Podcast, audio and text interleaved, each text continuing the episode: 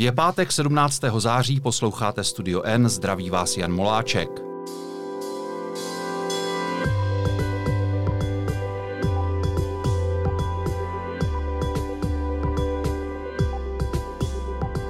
Následující zhruba hodina bude patřit poslednímu předvolebnímu rozhovoru s lídrem politické strany. V předcházejících osmi podcastech se představili zástupci ODS, TOP 09, přísahy Pirátů, uskupení Trikolora Svobodní soukromníci, ČSSD, ANO a starostů a nezávislých. Naše pozvání směřovalo taky do SPD a KSČM. Tam ale rozhovor nevyšel z důvodů, které nebyly na naší straně.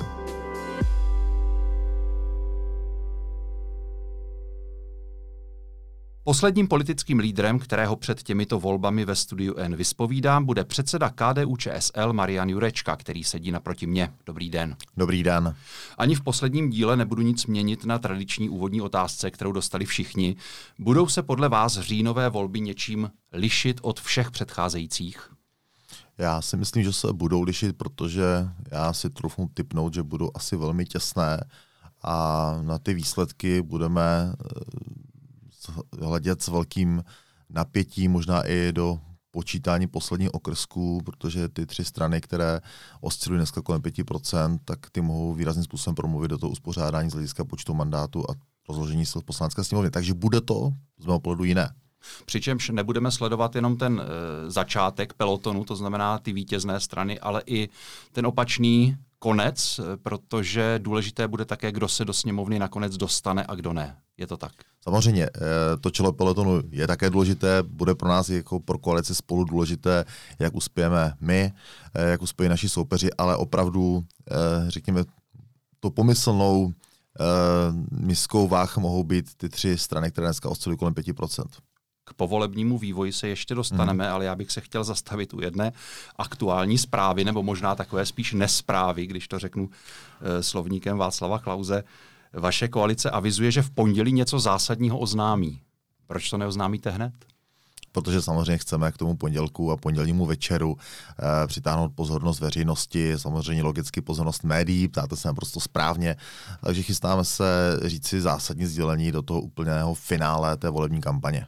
Já chápu, že se snažíte vzbudit zájem a zvědavost, ale asi si uvědomujete, že tím taky roste očekávání a riziko, že ho nenaplníte to samozřejmě to riziko tady je a to vnímáme i e, v dřívějších našich společných vystoupení, která byla klíčová a já věřím, že ta očekávání naplníme, že se snažíme je naplňovat. E, vidím to i ve volební kampani, když s lidmi mluvím e, v ulicích ráno u nádraží a podobně, tak věřím, že i po pondělní večeru budou ta očekávání naplněna. Já samozřejmě chápu, že to z vás teď tady nedostanu, ale přece jenom bude se ta zásadní věc týkat Andreje Babiše nebo s ním nebude mít vůbec nic společného?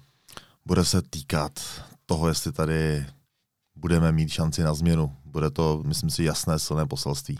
Poslední otázka k tomuto. Domníváte se, že tím pondělním oznámením vzrostou šance koalice spolu na vítězství? Jednoznačně ano. Vám eh, osobně teď myslím, eh, vám jako Marianu Jurečkovi, nelze úplně upřít, že dokážete přijít s něčím, co vyvolá pozornost. Podařilo se vám to třeba s návrhem na snížení důchodů komunistickým prominentům před několika týdny. Proč z toho sešlo a proč to nevyužíváte v kampani? Z toho sešlo z důvodu procedurálních, že o tom návrhu následně nemohlo být ve sněmovně ani senátu hlasováno, eh, bohužel, ale my rozhodně jako koalice spolu počítáme, to jsme řekli i na půdě sněmovny, na půdě senátu, i veřejně, že tento návrh vrátíme okamžitě do hry eh, v okamžiku, kdy budeme moci mít eh, naši vládní koaliční vládu. Tak já věřím, že na to dojde, že to jsou racionální věci, kdy je potřeba tyto křivdy z minulosti napravit. Myslíte si, že ještě pořád máte šanci splnit ten svůj deklarovaný cíl a volby skutečně vyhrát jako koalice? Ano. Uh, roste nám uh, politická podpora, měřeno aspoň v preferencích, vidíme to v průzkumech, které si děláme my sami nebo dělají i jiné agentury a ze všech těch tří, eh, řekněme, subjektů, ať už je to ANO, my nebo koalice Pistanu, máme i za poslední měsíc a půl největší volební potenciál, takže proto jdeme tak eh, intenzivně a silně do toho finále kampaně, proto se snažíme z těch 30% nerozhodnutých voličů, kteří se rozhodují opravdu v posledních dnech nebo někteří i v hodinách, je přesvědčit, že má smysl volit opravdu naší koalici, že to je, že to je koalice pozitivní změny. K těm nerozhodnutým voličům se upínají všechny strany, vlastně všichni vaši předchůdci v tomto studiu, když jsem jim pokládal podobné otázky, tak eh, také podobně odpovídali. Nicméně nerozhodnutí voliči jsou asi už z definice lidé, jejichž přízeň může ovlivnit i dost nečekaná, bizarní záležitost. Minule to třeba byla kauza litium. Není to spíš tak, že pro tradiční stranu, jakou jste vy, která sází spíš na program, na dlouhodobou práci, představují nerozhodnutí voliči, kteří se skutečně rozhodují na poslední chvíli, třeba někdy až ve volební místnosti, spíš riziko než potenciál? Eh, spíš je to pro nás eh, výzva a příležitost a já věřím, že mezi těmito voliči je mnoho lidí, kteří opravdu jako přemýšlejí racionálně, nejenom na základě eh, titulků, výkřiků a podobně. A já vlastně, když mluvím s lidmi, tak jim to ukazuju na dvou příkladech a příměrech. Já jim říkám, vy chcete vládu, ve které bude ministr vnitra Tomio Okamura, vy chcete vládu, ve které bude například ministr zahraničí Vojtěch Filip. Někteří a mnoho lidí chtějí. se zarazí a vlastně řeknou, tak to by bylo naprosto šílené. A pak třeba, když mluvím se staršími lidmi, kteří často třeba argumentují, e, že volí třeba nebo chtějí volit Andreje Babiše kvůli důchodům, tak já se zastavím a říkám, prosím vás pěkně, pro co jste v životě nejvíc obětovali? Finančně, zdravotně, časově. Pro vaše děti. A přemýšleli jste si ta politika, kterou Andrej Babiš teď dělá z hlediska roztáčení toho obrovského zadlužení a toho tempa zadlužení, jestli to je dobrá politika pro vaše děti. A teď vidíte, jak ten člověk ho stojí a hledí a přemýšlí. A já doufám, že to jsou třeba které jsem teď uvedl, to, co hmm. dokážeme komunikovat a jak dokážeme třeba ty lidi, kteří nejsou rozhodnutí přesvědčit, že má smysl volit koalici změny, pozitivní změny a změny zodpovědné, nejenom z hlediska příštích čtyř let vládnutí, ale i třeba to, co bude za 10, za 20, 30 let. Na druhou stranu, já jsem tady ve studiu N měl zástupce obou stran, s nimiž máte koalici, to znamená ODS a TOP 09. Shodou okolností to byli moji úplně první hosté, oba dva ty rozhovory se odhrály už v červenci. Vy jste vlastně poslední, eh, poslední zástupce politické strany v tomto studiu před těmito volbami. Zbigněk Stanjura i Markéta Pekarová Adamová mluvili o obratu, mluvili o podobných věcech, o kterých mluvíte vy. Uběhly dva měsíce a to samé slyším od vás. Situace je vlastně dost podobná. Není ten optimismus eh, přece jenom tak trošku povinný? Když něco dělám, aspoň já třeba osobně v svém životě, tak jsem o tom přesvědčen. Věřím tomu. Nedělám to jenom proto, že by to byla povinnost. Eh, to mě za to by to nestálo. To bych radši byl prostě doma s rodinou, s pěti dětma, s manželkou. Eh, takže já tady opravdu a poslední tři týdny, které nás teď ještě čekají, tak do nich jsem připraven dát opravdu naprosté maximum, aby jsme s lidmi srozumitelně nejenom mluvili, ale jim naslouchali a ukazovali, že prostě ten program, který mám tady na stole, jako má smysl, že fakt chceme tu zemi posunout někam kupředu, nechceme tady ty věci konzervovat nebo prostě v některých ohledech třeba měnit naprosto destrukčně a podléhat tady třeba vlivům Ruska, Číny a podobně, jako někteří politici chtějí dělat. Vy jste mluvil o průzkumech, ve kterých vaše koalice mírně stoupala v uplynulých, řekněme, týdnech, měsících. Z těch stejných průzkumů a z takových těch hlubších dat, které e, jsou pod nimi, se ale e, jeví ta situace tak, že přetahujete voliče hlavně té druhé opoziční koalici, to znamená Pirátům a starostům. To je samozřejmě legitimní, chcete vyhrát, ale moc vám to nepomůže k tomu cíli získat společně s touto koalicí 101 nebo víc křesel ve sněmovně. To je samozřejmě otázka, na kterou měl odpovědět někdo z kolegů za koalici Pistan. Eh, oni jsou zodpovědní za svoji strategii, komunikaci, kampaň. My se snažíme jako koalice spolu dělat tu nejlepší možnou komunikaci a nabídku, kterou jsme učinili. To, že to třeba víc oslovuje možná voliče stanu, řekněme, ale já mám zkušenost, že jsou i lidé, kteří říkají prostě, my třeba jsme volili sociální demokracii, ale teď v téhle situaci po téhle zkušenosti s touto vládou s tím, co deklaruje Jan Hamáček, že vlastně by mu ta příští vláda s Andrejem Babišem v koalici zase nevadila, tak my prostě v tento okamžik to třeba raději dáme vám, protože třeba vnímáme, že v té koalici jste vy jako lidovci, kteří dávají akcent na ty věci okolo sociální problematiky, rodinné problematiky, ale hlavně je pro nás naprosto zásadní, aby prostě tady byl udržen nějaký hodnotový, principiální e, způsob spravování této země. A v tomhle prostě ti lidé se brutálně zklamali. Takže to není o tom, že bychom brali voliče Pistanu. Bereme si, myslím, že i voliče i jiných politických stran. Vy jste teď vsadili na takový velmi přímý způsob kampaně. Zvoníte u lidí doma, mluvíte s nimi přímo, řekněme, na Prahu jejich eh, domů nebo bytů. Jaká byla zatím nejpozitivnější reakce, kterou jste zažili? Řekl vám někdo, že jste ho tímto přesvědčili, že vás bude volit? to odlehčím asi nejpozitivnější reakce byla pojďte na štamperlu, pojďte na kafe. tak ta mě opravdu pobavila. Ale já musím říct, že ano, pro někoho to je třeba způsob kampaně, který je velmi osobní, ale právě s ohledem na to, že my děláme úplně maximum, co je možné v rámci, řekněme, standardní inzerce, eh, využívání sociálních sítí a podobně. A cítíme, že prostě ta vážnost té situace se zasluhuje prostě ještě něco navíc jako politici. A proto jdeme do té kontaktní kampaně tímhle způsobem, který se tady nikde takhle plošně v České republice nedělal. Proto chodíme eh, i v následujících dnech budeme chodit tu kampaň od dveří ke dveřím a vlastně poukázat na to, že prostě chceme s těmi lidmi mít ten přímý kontakt, že nemáme obavu, nechodíme z bodyguardy jako Andrej Babiš, nemáme potřebu se neskrývat, schovávat. Jsme prostě otevření, jdeme s čistým štítem a ti lidé si myslím, že to oceňují. Já mám fakt velmi kladné reakce a to jsem chodil tuto kampani za poslední dny, jak ve, jak ve městě, tak na vesnici. A jaká byla zatím nejhorší reakce, se kterou jste se setkal? Překvapivě, já musím říct. že... na vás nikdo nepustil. Ne, ne, ne, ne. Já musím říct překvapivě, já jsem třeba čekal, že ty reakce třeba ty odmítavé budou některé třeba až vulgární, budou prostě zprosté. A vlastně odmítavá reakce, eh, jednu paní jsem zažil, otevřela dveře, podívala se na mne a řekla, s vámi mluvit nechci a zavřela. Ale nebylo to nic jako řečeno hrubě, spejorativně a tak dále. Není to trošku časově náročné a málo efektivní? Potřebujete desítky tisíc dalších hlasů. Tolik lidí asi ani nenavštívíte a už vůbec nepřesvědčíte. Ale my děláme všechno na těch ostatních frontách s maximálním nasazením, to znamená rozhovory, diskuze. Já žádnou diskuzi ani rozhovor neodmítám, nevypouštím. maximální komunikace na sociálních sítích, v diskuzích, v komentářích, to všechno děláme. A toto mě prostě přijde jako určitá nástavba ještě udělat něco navíc. Já bych trošku nesouhlasil. Já mám eh, za zhruba tři dny, kdy jsem byl eh, v té, v té kampani eh, od dveří ke dveřím, tak zhruba asi 350 prokazatelných mých kontaktů, mých osobních. A nám to dneska, tuto kampaň dělá přes 200 jak kandidátů, tak dobrovolníků po České republice. A to už se vám násobí, to už jsou počty, které jdou do, do tisíců.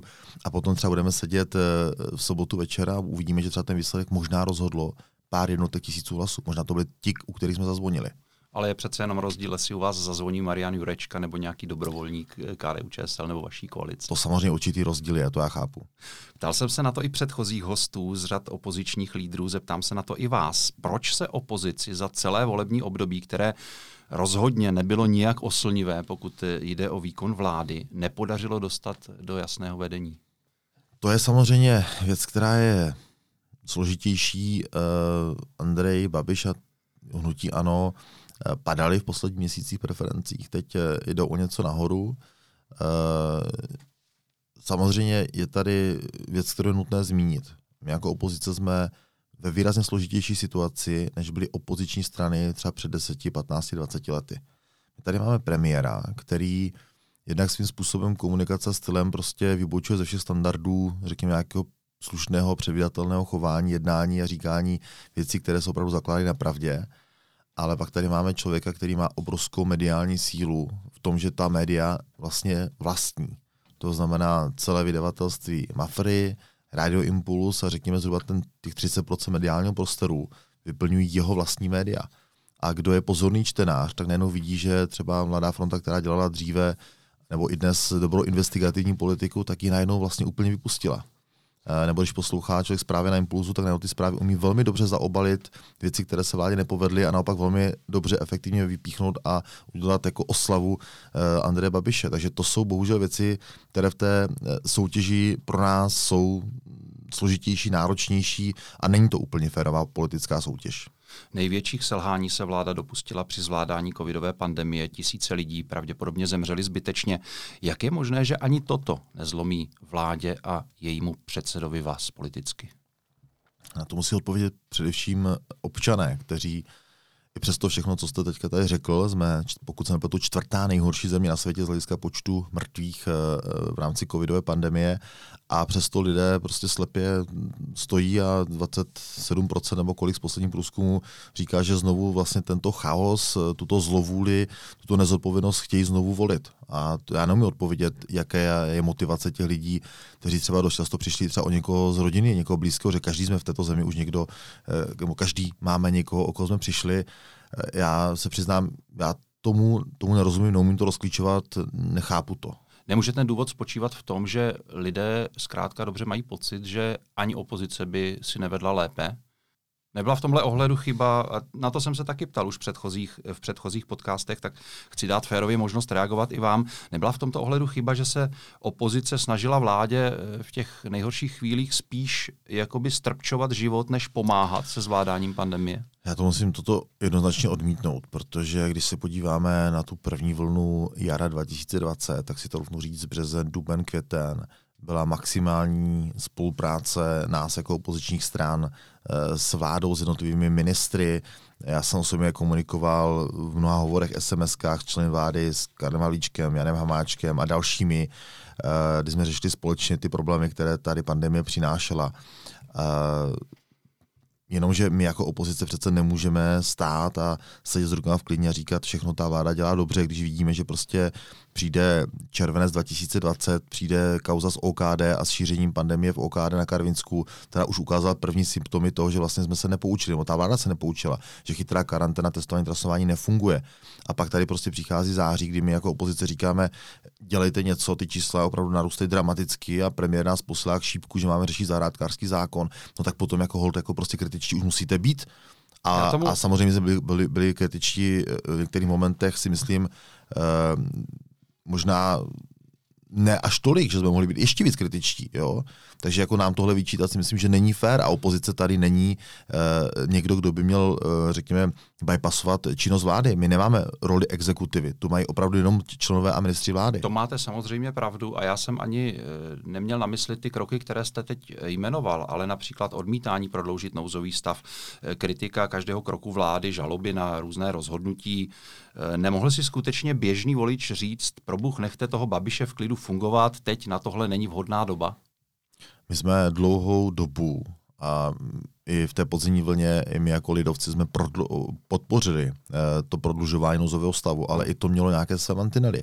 Prostě my jsme říkali, není možné ten nouzový stav prodlužovat do nekonečna. Teď jako vlastně až na základě toho, že ten nouzový stav se ukončil, přešlo se k pandemickému zákonu, tak se vlastně díky té, té, té, té vyhrocené situaci podařilo zlomit vládu k tomu, že začala testování ve firmách, které už třeba v Rakousku běžely o měsíc dřív, ale ta vláda na to neslyšela. Nechtěla ty kroky udělat eh, jako sama. Takže hold potom jako musíte umět mít i ty nástroje, jakým způsobem jako přitlačit. A jenom chci říct jednu věc. Ta vláda přece stojí na většině ANO, ČSSD a komunistů. A evidentně prostě i těm komunistům jako došly nervy s tou vládou, tak jak eh, vlastně ten nouzový stav prodlužovala eh, a nedělala efektivní opatření. Já tomu rozumím a samozřejmě eh, to, že Andrej Babiš vládne s menšinovou vládou, to je jeho rozhodnutím a je naprosto právo opozice jít, tak říkají, z vládě po krku. Ale já se to snažím, eh, se snažím na to dívat z pohledu běžného voliče, protože tady řešíme otázku, proč na toto Andrej Babiš a jeho vláda nedoplatila. A nemohl ten běžný volič, který tyhle ty niance příliš nesleduje, nemohl skutečně mít pocit, že prostě země je v ohrožení a instinktivně očekávat, že ustanou ty běžné politické spory, nebude se v parlamentu řešit nekonečně dlouho, jestli se prodlouží nouzový stav nebo neprodlouží. A když k tomu ještě přidám to, že nakonec ten nouzový stav byl prodloužen na žádost hejtmanů, včetně opozičních hejtmanů, tak není to skutečně už pro běžného voliče jasný signál, že opozice tady selhala? Ne, určitě to není e, tak, jak je to tady popsáno, že bychom jako opozice selhali. Eh, my jsme třeba například u toho pandemického zákona žádali vládu, ať ten pandemický zákon projedná daleko dříve, a ne, že ho nechala tři čtvrtě roku u ledu a až potom pod tlakem. Ale jak chcete pracovat s někým? Jo, když jako já rodič budu říkat dítěti desetkrát nedělej to, nelez tam, nesahy tam, tak nakonec prostě tomu dítěti eh, někdy každý z nás jako rodič na ten zadek lepnul, aby si prostě jako to dítě uvědomil, že to má nějaké hranice. A vy, když mluvíte s premiérem a členy, členy vlády od ledna a říkáte, pojďte ty parametry některé změnit, pojďte udělat změnu komunikace, nemůže to být takový chaos. A on na vás kašle. Tak jako co, co jsme měli dělat jiného, než říct prostě a dál už to takhle nejde. To, že hejtmané to potom udělali, bylo i pod určitým, řekněme, z mého pohledu neferovou, bylo to pod neferovou argumentací premiéra a jeho členů, nebo některých členů vlády, že by některá opatření ta vláda nemohla dělat. Mohla, mohla je dělat, Dobře, hejtmani na to kývli, ale až díky tomu se udělal ten posun k pandemickému zákonu. Až díky tomu konečně soud poukázal na to, jak flagrantně to ministerstvo zdravotnictví ta opatření vyhlašuje, že vlastně neumí jasně zdůvodnit, jasně napsat. A na to dopláceli obrovským způsobem lidé v České republice. Až díky tomu se posunulo to, že nakonec se řekl, bude se testovat nejen ve firmách, ale i ve školách, pojďme otevřít školy. Tak já si myslím, že to byl ten vývoj v tom březnu byl určitý zlom, že ta vláda konečně pochopila, že nemůže jenom si řešit tu situaci, prodlužujeme každý 14 dní stav nouze, ale musíme se naučit s tím covidem nějakým způsobem žít. Co byste dělal teď, kdybyste měl vládní odpovědnost v otázce pandemie? Blíží se pravděpodobně další vlna. My máme antikovid tým, který vlastně byl tou i e, nabídkou té odborné spolupráce s ministry zdravotnictví, což musím říct, říct že třeba minister Blatný opravdu s členy antikovid týmu se potkával potom v té druhé polovině období zhruba každý 14 dnů. Ale já řeknu rychlosti, ty podstatné věci. Ta první věc je začít uznávat protilátky jako v Rakousku, protože já v tom vidím nejenom praktickou rovinu, ale i velmi silnou psychologickou rovinu. Člověk se má možnost zajímat o svůj zdravotní stav, Víme to v tom systému, kdo má protilátky a kdo nemá. A ten člověk je schopen si třeba sám udělat vnitřní rozhodnutí, já ty protilátky fakt nemám a proto jdu třeba například k tomu očkování. Takže to je první věc. Druhá věc je, aby tady opravdu po roce a čtvrt fungovala chytrá karanténa. Nefunguje nám systém testování a trastování. Já když mluvím dneska s lidma, s rodiči, kteří mají děti třeba ve třídách, kde došlo k tomu, že už tam ta třída eh, byla eh, poslána do karantény, tak mě říkají, že prostě jako to je nesjednocený postup, neřeší se eh, ty následní členové té domácnosti. Takže vyřešit tuto záležitost a pak opravdu velkou osvětu v tématu očkování. Já když vidím ministerstvo zdravotnictví Slovenské republiky, jak dobře komunikuje, vyvrací, vyvrací mýty, dává na stůl fakta, tak eh, to naše ministerstvo úplně brutálně podcenilo. Pan eh, premiér teďka tento týden ve sněmovně eh, vytáhl jako PR brožuru, brožuru, která se týká osvěty rakoviny. Ano, to je to důležité téma. Za prvé, premiér tam nemá co dělat na, na, na zadní stránce svojí fotkou, ale já bych takovou brožuru očekával v téhle situaci. Primárně na téma očkování. To ministerstvo ta vláda měli položit fakt a říct, jako očkování má tyto výhody, má tato rizika a pojďte kdo můžete prostě využít toho, eh, této nabídky. Ale v tomto vláda naprosto selhala.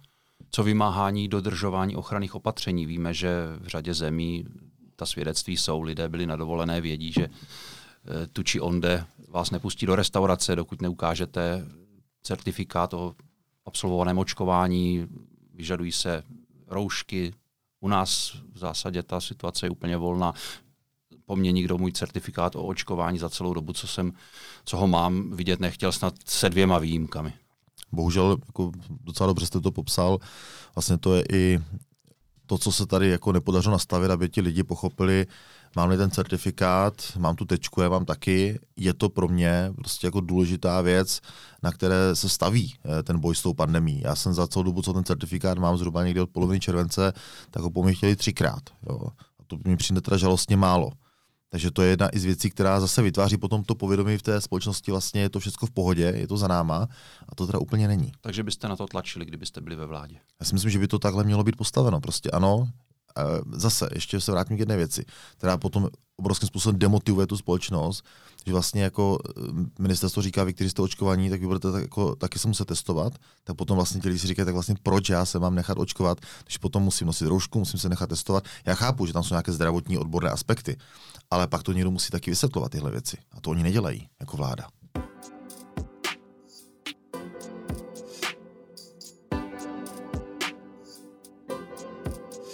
Velkým tématem opozice jsou veřejné finance, ale nezdá se, že by to voliče nějak trápilo. Jak byste jim vysvětlil, stručně jednoduše, že právě to je jeden z důvodů, proč by mělo dojít ke střídání u kormidla? Úplně jednoduše. E, není přece normální, aby pro rok 2022 vláda chystala deficit rozpočtu s větším schodkem, než byl schodek v roce 2020, když byl tady opravdu covidový rok. A vláda vlastně připravuje i v tom střednědobém výhledu na ty tři roky pořád schodky rozpočtu, které budou dávat součtu zhruba 1 bilion korun zadlužení 1 bilion korun, které budou platit moje děti, možná ještě i naše vnoučata. Takže to je ten první jasný argument, že tohle není normální. Na druhé straně ministrině financí Šilerová i Andrej Babiš se chlubí, že Česká republika je jednou z nejméně zadlužených zemí v Evropské unii a zdá se, že to funguje. Jo, v tomhle ale na Šilerová je nepřekonatelná, jako ona to umí takhle podávat, já to samozřejmě sleduji. Ale já musím říct, že kdyby takové Alenky Šilerové byly na městech, krajích a obcích, tak jsme v pěkným průšvihu. Protože právě to, že máme zatím v tom celkovém součtu veřejné finance poměrně zdravé, tak je právě díky tomu, jak fungují ti starostové, jak fungují ti hitmani. Protože kdyby všichni hospodaři jako Alena Šlerová, tak jsme v pytli. A musím říct, že mě úplně nejvíc jako pobavila Alena Šlerová tento týden, když ještě podepsala výzvu e, další ministru financí adresovanou Evropské komisi, aby Evropská komise se vrátila k zodpovědnému ekonomickému hospodaření a fiskální politice. Tak když jsem to viděl, jak se tím chlubila, říkám, tak to je úplně neuvěřitelná, já jsem, neuvěřitelný populismus. Já jsem tu komunikaci viděl vaši na Twitteru. Nemůže to ale zkrátka být tak, že voliči si pragmaticky řeknou, dobrá, byl tu covid, teď jsou volby, takže máme dluhy, trochu se rozdávalo, to dělá každá vláda před volbami, ale po volbách Andrej Babiš začne šetřit, protože mu zkrátka nic jiného nezbyde, stejně jako komukoliv, jiného, kdo bude, eh, komukoliv jinému, kdo bude vládnout. nemohu na to voliči nahlížet takto pragmaticky? Tak já se potkávám s voliči a myslím, že i většina voličů naší koalice spolu jsou lidi, kteří ve svých domácnostech, rodinách, ve svých firmách eh, fungují tak, že prostě ano, když přijde naprostá krize, není jiné cesty, tak jdu a půjčím si, ale musím taky vědět, že to mám z čeho platit, splatit, vím, kdy to splatím. A ne, že si prostě říkám, tak teď bude Mejdan, teď já tady budu 4-5 let ve své domácnosti utrácet třikrát víc, než je běžný rozpočet. To není normální. Takže já myslím, že jako racionální volič jako umí toto odlišit. Já nemám nic proti tomu řešit eh, sociální palčivé otázky, eh, výši důchodů, eh, situaci rodin, situaci samoživitelek, ale nemůže to být způsobem, kdy to prostě ti lidi budou splácet dalších 20-30 let. A nemyslíte si, že voliči Andreje Babiše, voliči hnutí ANO, mohou zkrátka věřit tomu, že i on šlápne na brzdu po volbách a začne se chovat zodpovědně?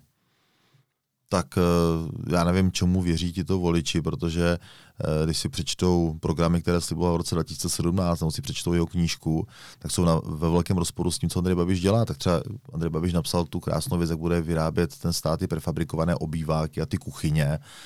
A 8 let má ministerstvo pro místní rozvoj, které je zodpovědné prostě za tu oblast jako podpory bydlení, tak když je to tak skvělý nápad, tak protože už to dávno uh, jestli Dostálová nebo Šlechtová jako nedělala. Jo? Tak to jsou jako ty absurdnosti toho, co se říká a co ten premiér a jeho vláda reálně dělá.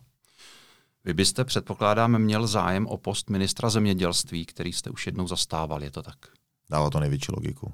Co byste dnes jako ministr zemědělství dělal jinak než tehdy?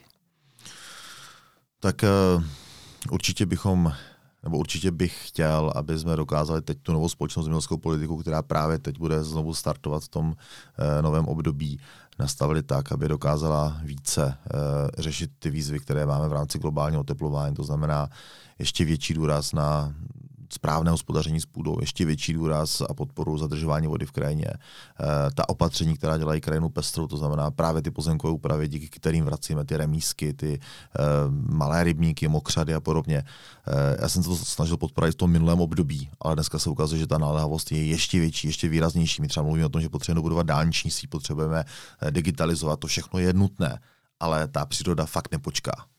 Já se vás na to ptám také proto, že jste v té době, když jste seděl na ministerstvu zemědělství, byl kritizován za to, že jdete na ruku zájmům Andreje Babiše a říkali to mimo jiné i představitelé stran, s nimiž jste teď v koalici. Vyříkali jste si to nějak? Takhle, já jsem to nikdy neslyšel, že by třeba něco takového říkal například Petr Fiala. Já jsem někdy eh, na eh, ruku Andreje Babišovi nešel. Každému říkám, kdo to říká, tak to prokažte a jestli máte jakékoliv důkazy, tak podejte na mě trestní oznámení, protože v tomhle já mám svědomí čisté. To, že někteří vytvoříte mediální obraz, to se bohužel prostě někdy stává. Například, když jsme se bavili o biopalivech xkrát, tak je jednoznačně průkazné, že ten návrh, který tenkrát sněmovna schválila, znamenal úsporu na straně výdajů státu 2 miliardy korun, které se přestaly vlastně vyplácet na podporu těch vysokoprocentních biopaliv, takže naopak ta podpora se vlastně ukončila a veškerá ta ostatní biopaliva jsou dneska zdaněna plnou sazbou spotřební daně. Přesto zrovna u tohoto tématu například tehdejší šéf TOP 09 Miroslav Kalousek prohlásil, Babiš nemusí dělat všechno sám, na leco má Jurečku. si myslím, že to byl... Dnes už vám to tedy TOP 09, její nové vedení nemá za zle? Je to dotaz na Mirka Kalouska. Já s Marketou Pekarou Adamovou mám velmi dobré vztahy. Eh, neslyšel jsem nějaké výtky z její strany a myslím si, že i Mirek Kalousek řekl některé výroky, které byly velmi silné. My jsme asi před dvěma lety spolu stáli a například třeba jeho výrok na moji adresu o traktoristovi, tak eh, přišel, omluvil se za něj. Tak já to beru, že to je věc, která už je vyřešená. Vy máte v tom zemědělském programu jako koalice spolu zastropování zemědělských dotací. Píšete tam, korporace už další dotace nepotřebují. Ale proti zastropování jste také byl, když jste byl ministr zemědělství. Já možná jenom doplním, že eh, proti zastropování byl a je především právě opět Andrej Babiš, protože Agrofert by o část dotací tak přišel. Jak to, že jste změnil názor?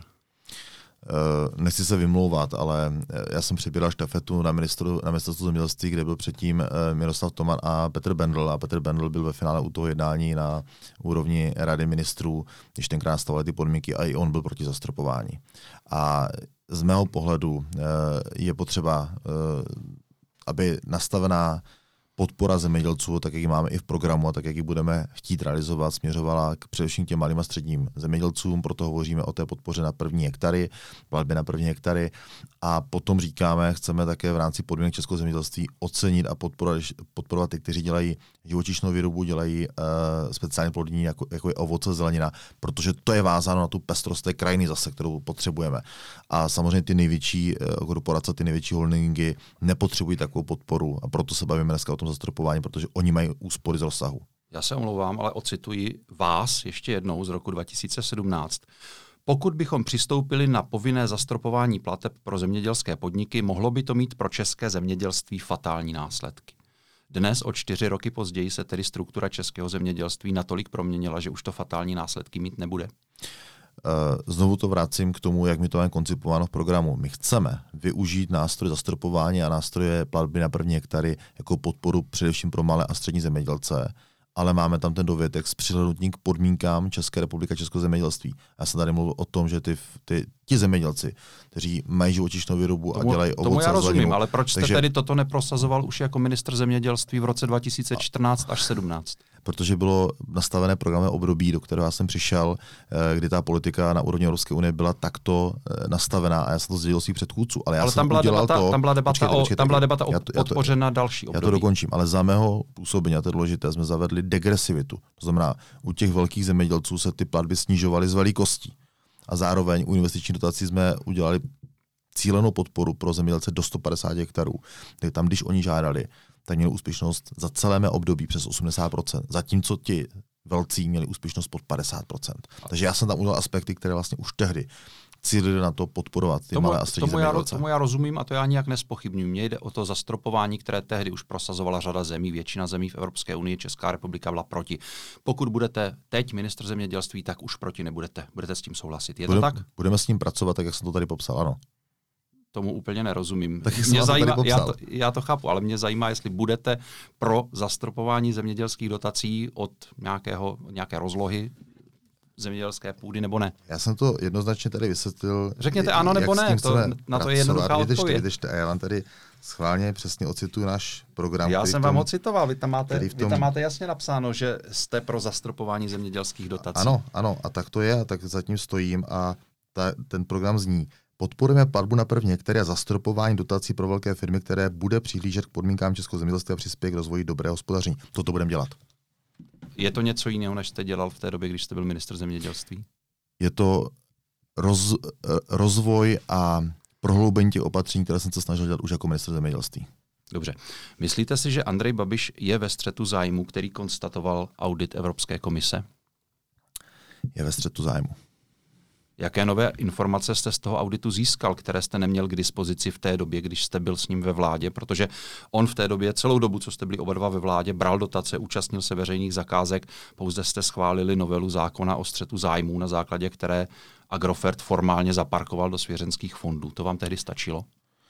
Tam došlo k té změně, která nastala v srpnu 2018. To je potřeba říct, já už jsem v tu dobu nebyl člen vlády ani ministrem zemědělství a tehdy ta úprava e, evropské legislativy jasně zpřísnila tu definici toho střetu zájmu. Takže já jsem přesvědčen, že, že od srpna 2018 na základě té definice Andrej Babiš je ve střetu zájmu a v rozpolu s těmi podmínkami, které Evropská komise stanovuje pro investiční dotace. To znamená, do té doby nebyl. Do té doby formálně z hlediska podmínek, které byly nastaveny pro čerpání dotací, z mého názoru, nejsem právník, tak nebyl. Byl ale z mého pohledu v rozporu e, ve střetu zájmu z hlediska etického. Já jsem také člověk, který v zemědělství se dlouhé roky pohyboval. Máme doma malou rodinnou farmu, ale nikdy, nikdy od roku 2002, kdy jsem začal soukromě hospodařit ještě na vysoké škole, tak, jsem, tak jsem nepodal ani jedinou žádost o korunu investiční dotace. Zatímco Agrofer a celý ten holding, nejenom těch zemědělských, ale těch ostatních firm, ty investiční dotace čerpá v řádu jako desítek miliard korun. Vy jste řekl v rozhovoru pro server aktuálně v roce 2019, cituji vás, pro mě je překvapující informace, kterou jsem tehdy nevěděl a zjistil jsem ji až minulý týden, že podle podmínek svěřenského fondu může Andrej Babiš ty lidi odvolat, pravděpodobně tedy správce toho fondu a, a, ty, a ty statutární orgány, a za určitých okolností má i hlasovací právo. Vy jste jako minister věřil tomu, že se Andrej Babiš od Agrofertu těmi svěřenskými fondy opravdu odstřihl? Ne, nevěřil jsem tomu, že se odstřihl, ale že eh, tím, že převedl ten holding do svěřenského fondu, tak vyhověl českému zákonu, české legislativní úpravě.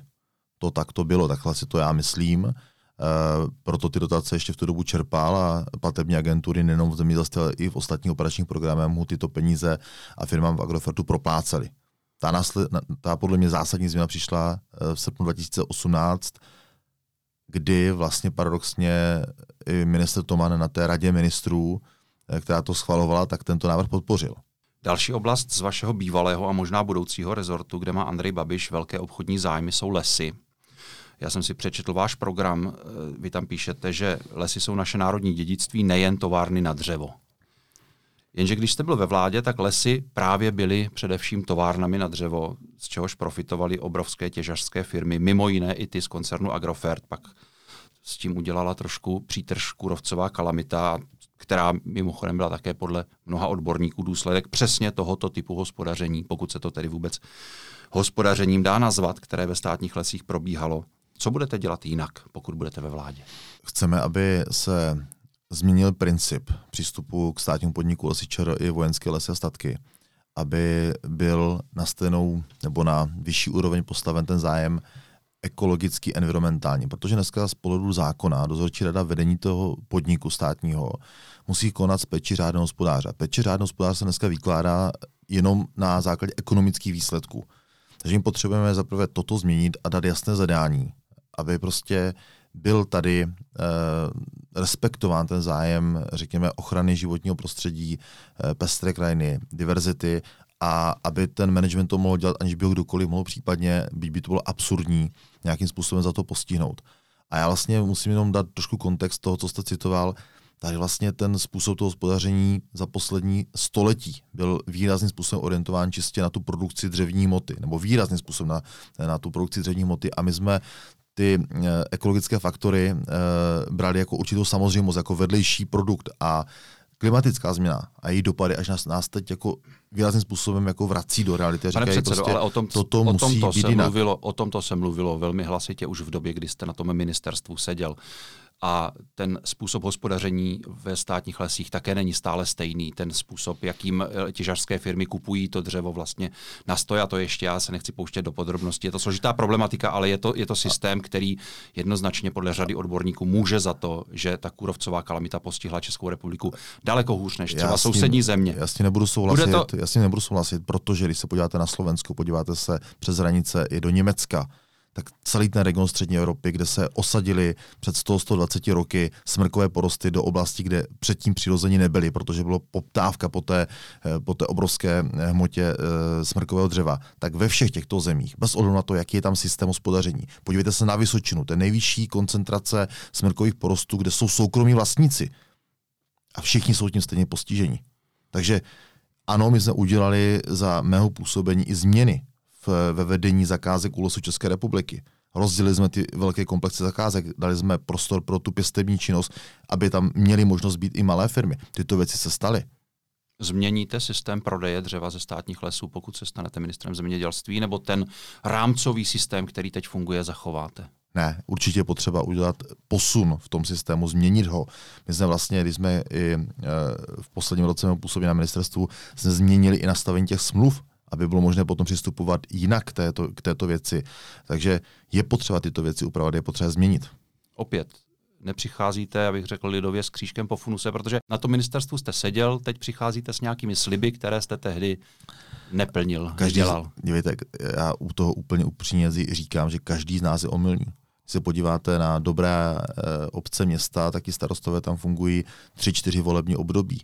A za čtyři roky na ministerstvu je velmi krátký čas ty věci stíhat vy, eh, vyhodnotit, analyzovat a dělat změny ještě v situaci, kdy vám tady běží klimatická změna, přijdou extrémně suché roky. Takže já jsem člověk, který se i se snaží poučit z toho, co v životě i v politice udělal za věci, které nebyly třeba optimálně nastaveny a ty chyby neopakovat. Takže jste se poučila, teď už to budete dělat jinak. Budu se o to snažit a myslím, že to je jako normálně lidské. To jako není nic, jako, s čím bychom si měli dělat jako legraci. Mně to přijde, že prostě normální člověk se tak chová, umí uznat svoji chybu. Vaše koalice se staví k evropskému plánu, tomu takzvanému Green Dealu, dost rozpačitě. V programu ho zmiňujete jen jednou. Přišlo mi to tak, jako že ho tam máte, aby se neřeklo, e, není to trochu málo na to, že je to vlastně věc, která zásadním způsobem dopadne na celou řadu odvětví ekonomiky, na životy běžných lidí. Nezasloužilo by si to nějaké detailnější rozpracování? Tak pokud se podíváte na náš program a znáte Green Deal, tak já si myslím, že náš program je jako jasnou odpovědí na to, že my v těch konkrétních opatřeních, v těch oblastech, které i Green Deal zmiňuje, chceme dát obrovský posun ku předu.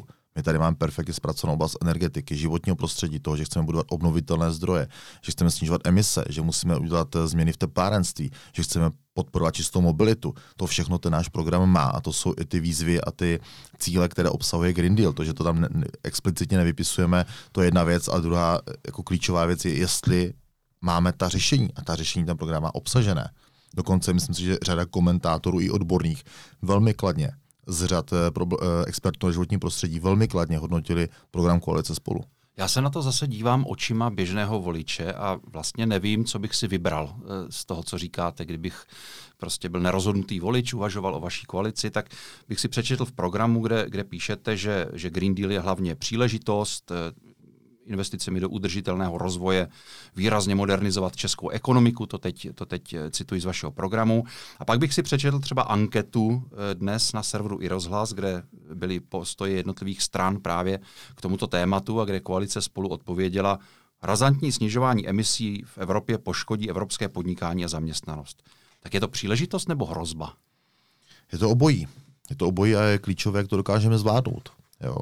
A já když otevřu náš program, který tady mám před sebou, tak my tady máme... Se nemusíme zase utloukat citacemi, ne, spíš mě to řekněte no, svými vy, slovy. Aby... Vy jste, vy jste ano, já vám s těmi citacemi já vám, začal já vám cituji, protože... a já, já velmi rád a budu rád, když ta posluchači nás poslouchají, mrknou na spolu 21.cz a ten program si přečtou. Jo. Ale my jsme strana, když se pojďme do ostatních programů, která jako nejvíc nabízí ta praktická řešení. Bavíme se o tom, jakým způsobem zvládnout tu transformaci.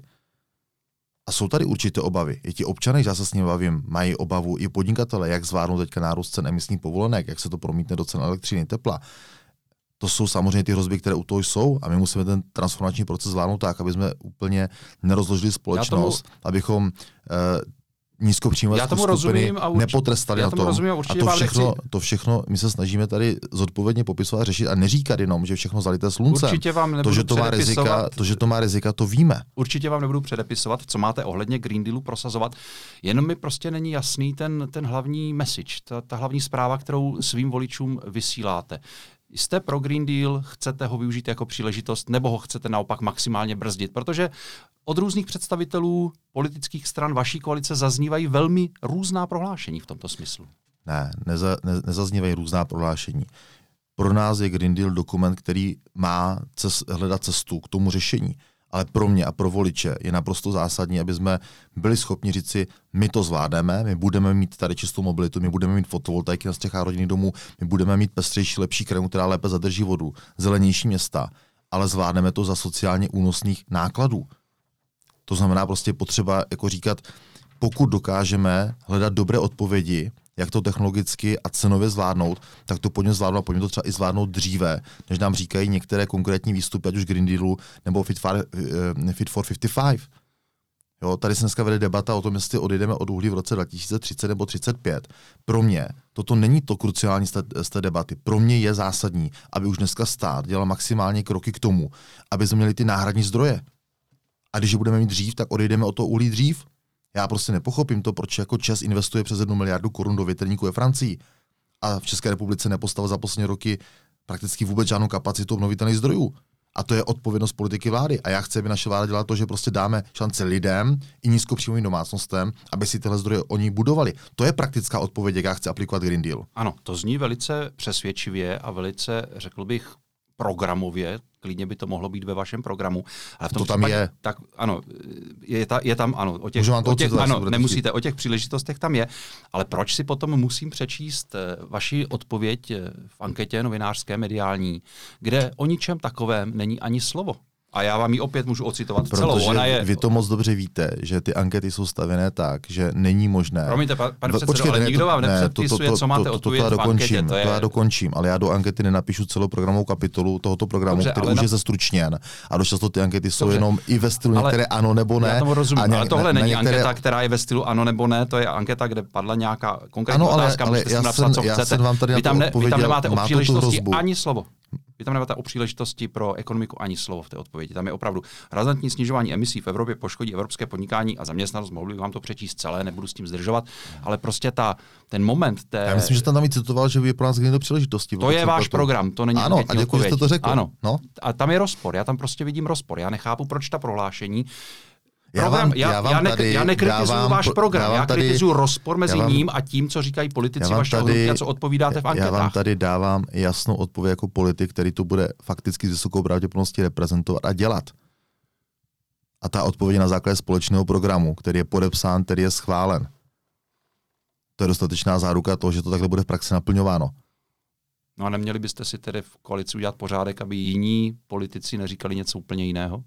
Mám na mysli třeba Alexandra Vondru, který je jednoznačně Aleksandr proti. Vondra je europoslanec a nekandiduje do Českého parlamentu. Aleksandr Vondra se nebude podílet na tom, jakým způsobem bude parlament přijímat legislativní zákony, například to, aby jsme mohli eh, využít v oblasti energetice naplno akumulace. No ale je to vysoký představitel koaliční strany a vyjadřuje se k těmto věcem a určitě je mu věnována pozornost. Nemůžete to přejít jen tak. ale já jsem nic takového neslyšel, že by něco jako říkal třeba Petr Fiala.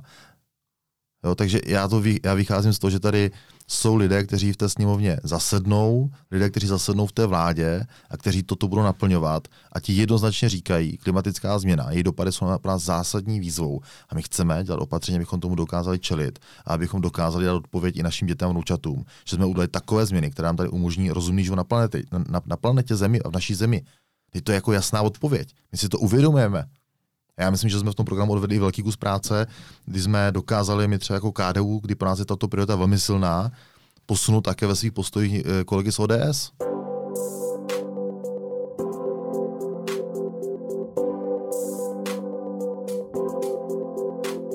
Pokud skutečně budete sestavovat vládu s eh, druhou opoziční koalicí, to znamená s Piráty a starosty a nezávislými, jakou roli tam vidíte jako předseda KDU ČSL pro svou stranu, pro lidovce?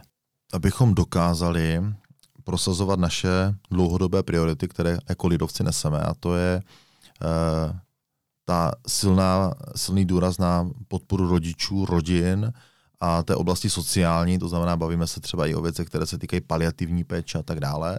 A pak eh, ta velká druhá priorita, o které, nebo které se věnujeme poslední tři roky velmi intenzivně, a to je otázka právě těch environmentálních ekologických témat, to znamená eh, péče o půdu, o vodu, o krajinu.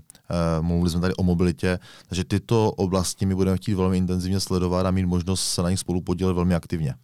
Vidíte už teď možné třecí plochy, kde by se ta debata mezi vámi, KDU ČSL a některou z těch dalších pěti stran, především samozřejmě asi s těmi dvěma, s nimiž nejste v koalici a s nimiž už nějakou dohodu na společných vodech nemáte, to znamená s Piráty se starosty, mohla zadrhnout?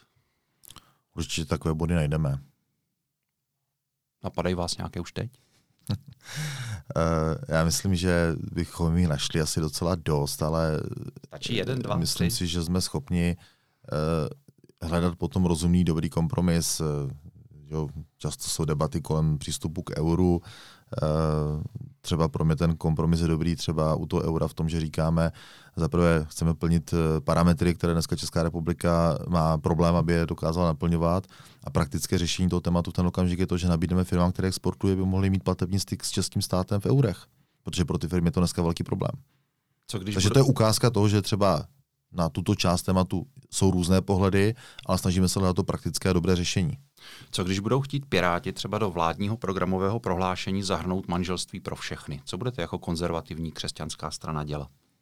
Tak určitě do té vlády nepůjdeme v takovém případě. Byla by to pro vás naprosto nepřijatelná věc. Myslím, že to každý, kdo jako sleduje naši politiku dlouhodobě, tak ví, že v tomto máme jasný, konzistentní názor. A myslím, že to ví Piráti. Budete ochotní třeba tuhle věc nechat na hlasování každého poslance, to znamená hlasovat proti, anebo se budete snažit to třeba nějakými pojistkami v koaliční smlouvě zajistit, aby se o něčem takovém vůbec ani nehlasovalo v tom volebním období? Eh, uvidíme. Eh, já si myslím, že můžeme nastavit podobný princip, jako jsme nastavili třeba s Bouslavem Sobotkou, kdy jsme stvořili koaliční vládu, že některé věci nebyly napsány v koaliční smlouvě, ale byly na podání ruky eh, dohodnuté, že prostě tyto věci například v tu dobu mluvilo se i tehdy už o registrovaném, teda pardon, o, o manželství pro všechny, mluvilo se třeba i o návrhu na zdanění církevní restitucí a podobně. Řekli jsem prostě, toto pokud chceme, aby fungovala koaliční vláda, tak tohle nemůže nastat. A bylo to dodrženo, aniž by to bylo napsáno v koaliční smlouvě. To znamená, vy budete chtít nějakou pojistku, že potenciální vláda s vaší účastí nebude navrhovat a nebude prosazovat manželství pro všechny? S vysokou pravděpodobností ano. Já se nemůžu představit, že by eh, KDU ČSL byla ve vládě a ta vládní koaliční většina něco takového prohlasovala. To prostě by pro nás eh, jako ten okamžik by ta vládní koalice skončila. A nebude vám stačit možnost hlasovat proti, a nechat otevřenou možnost eh, vládním stranám, které to budou chtít podpořit, aby to prohlasovali s někým jiným z opozice? To by nám asi nestačilo. Takže skutečně budete požadovat pojistku. Já jsem tady popsal to, jakým způsobem se to dá nastavit, jak se to dá říct. Ale to je pojistka nějaká. I když třeba není na papíře.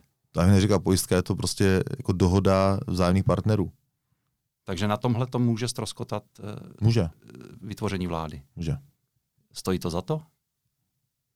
Já si myslím, že když jsou některé priority zcela jasné, jednoznačné, tak eh, ten politik, ta strana nemůže najednou říct prostě, hele, tady my jako na to to vypouštíme a vy si, vy si to prohlasujte. Prostě takhle, takhle to prostě je. Jo? A takhle to bylo i v té minulé vládě a, a tak to bude. Čili na tom budete trvat. Věřím, nebo ano, ano. Nebo dokonce, dokonce uh, lidovci uh, chtěli i ústavní změnu, která by zakotvila manželství jako sva, svazek muže a ženy v ústavě. Hmm. To budete také chtít pokračovat v této iniciativě? To zvážíme, jestli budeme navrhovat tuto iniciativu i v tom příštím volebním období, ale pro nás ještě se vrátím i k tomu registrovanému partnerství a manželství pro všechny. Já jsem opakovaně deklaroval a myslím, že to je potom nějaká cesta hledání toho kompromisu jak z té situace uh, výjít a to je, že jsme otevření bavit se úpravy parametrů registrovaného partnerství, jako známe teď, uh, a udělat tam parametrické změny a udělat novelizaci občanského zákonníku. S tím problém nemáme. S tím nemá problém nikdo, ale ten požadavek, který teďka je nastolen a je v programu některých stran, je skutečně rovnoprávné postavení, skutečně manželství pro páry, jak heterosexuální, tak i stejnopohlavní.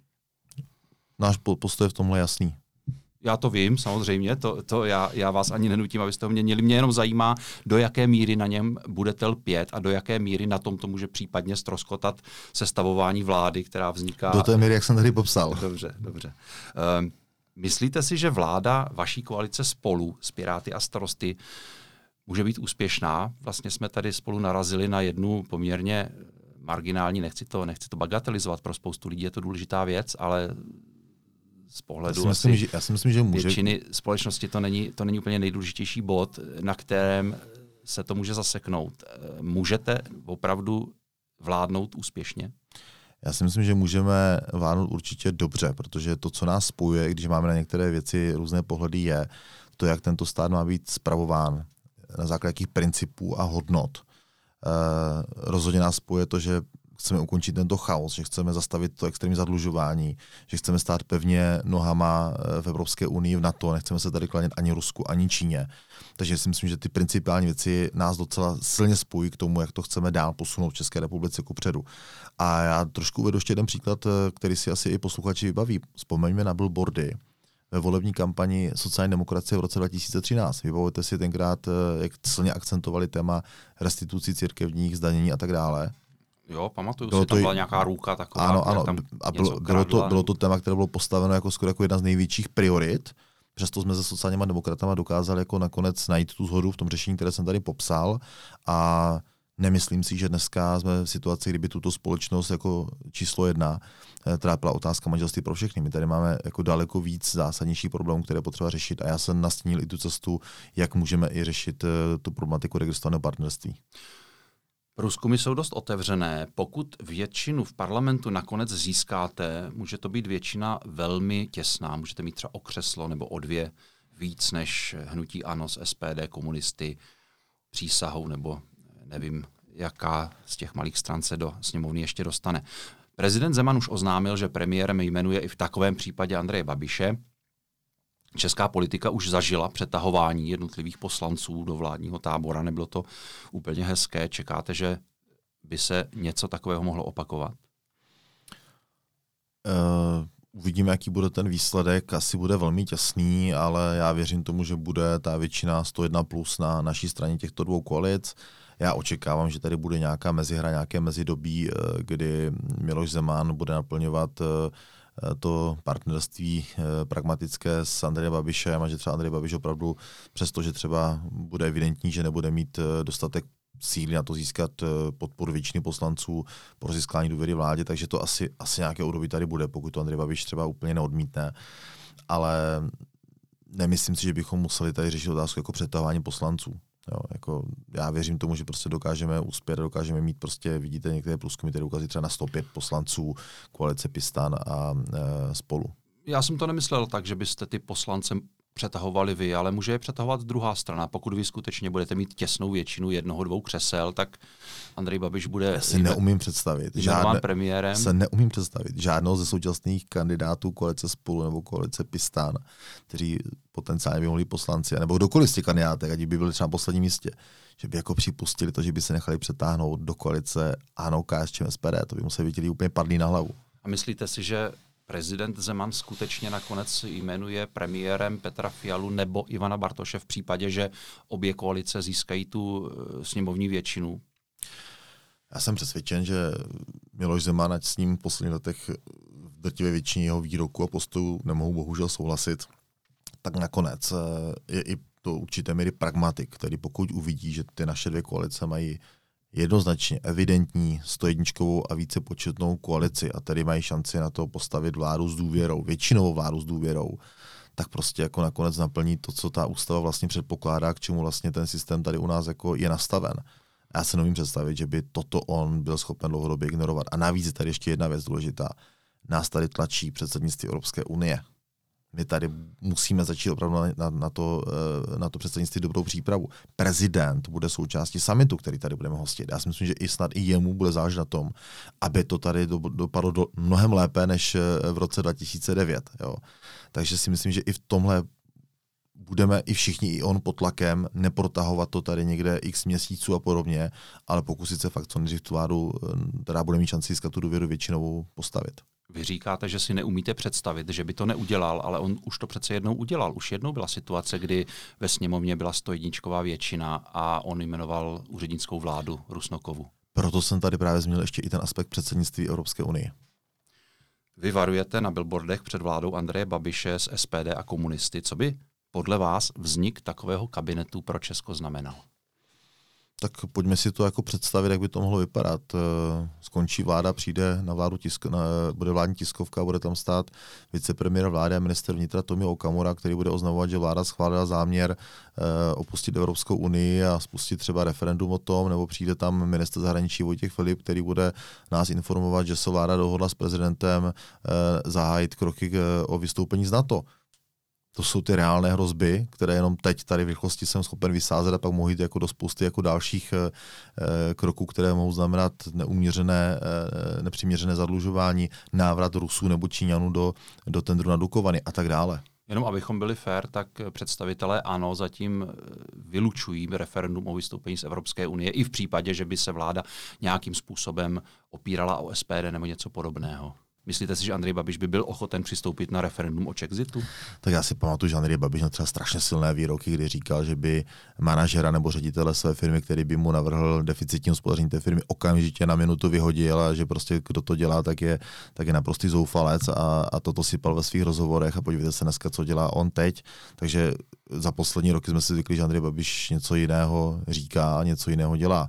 Takže a vidíte signály naposledy z minulého týdne, pokud se nepletu, někteří politici ano, mluví o tom, myslím, že dokonce předseda sněmovny Radek Vondráček, že vlastně SPD je docela už fajn strana, že si umí tu spolupráci představit, takže tady jako ty námluvy jako jsou evidentní a vlastně ta koalice už funguje, jako to vidíme na spoustě hlasování. Eh, je tady koalice prostě ano, SPD, komunistů a sociální demokraté už vlastně stojí jako bokem, jako kompárs a když jsou třeba debaty kolem volby eh, členů rad, tak chodí samotní sociální demokraté a tak jako v kuláru říkají, my vás podporujeme, jo, brzděte to, jo, my vám fandíme. Jo. Tak takhle to dneska funguje. Dalo by se takovému vývoji, pokud by takovýto kabinet vznikl, dalo by se vývoji, který jste naznačil těmi, těmi fiktivními tiskovými konferencemi, bránit z opozičních hlavic? Dalo. Vlastně my to se snažíme dělat už i teď a vidíte, že jsme výrazně zlepšili, abych řekl fakt jako hodně spolupráci mezi opozicí ve sněmovně a mezi naší většinou Senátu. Tady se ukazuje opravdu jako zásadně důležitá role Senátu, který v takových okamžicích eh, by dokázal být velmi dobrou pojistkou. Takže zaplať pámu za ten Senát. Jaký výsledek voleb by pro vás osobně znamenal konec v čele KDU ČSL? Kdybychom eh, nedokázali uspět a nedokázali, a pod tím slovem uspět je pro mě eh, sestavit eh, většinovou koalici, naší koalice spolu a Pistanu. Pokud bychom toto nedokázali, tak prostě moje mise selhala. To znamená buď to do vlády, anebo nejen do opozice, ale i pryč z čela strany. Ano. Předseda KDU ČSL Marian Jurečka byl hostem předvolebního studia N. Díky za váš čas a odpovědi. Děkuji za pozvání, přeji pěkný den.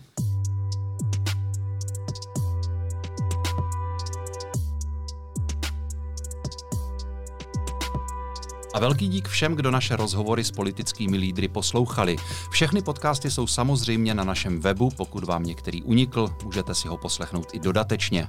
Na příští týden chystáme ještě jeden speciál, kterým seriál uzavřeme.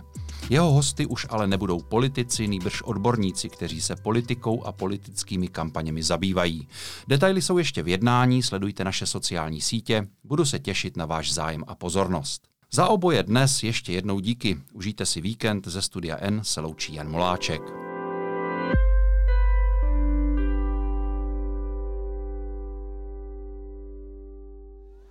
Jak tvořit šťastně? 47. sezónu věnuje hadivadlo Nerůsto. Hadivadlo, scéna Centra experimentálního divadla Brno.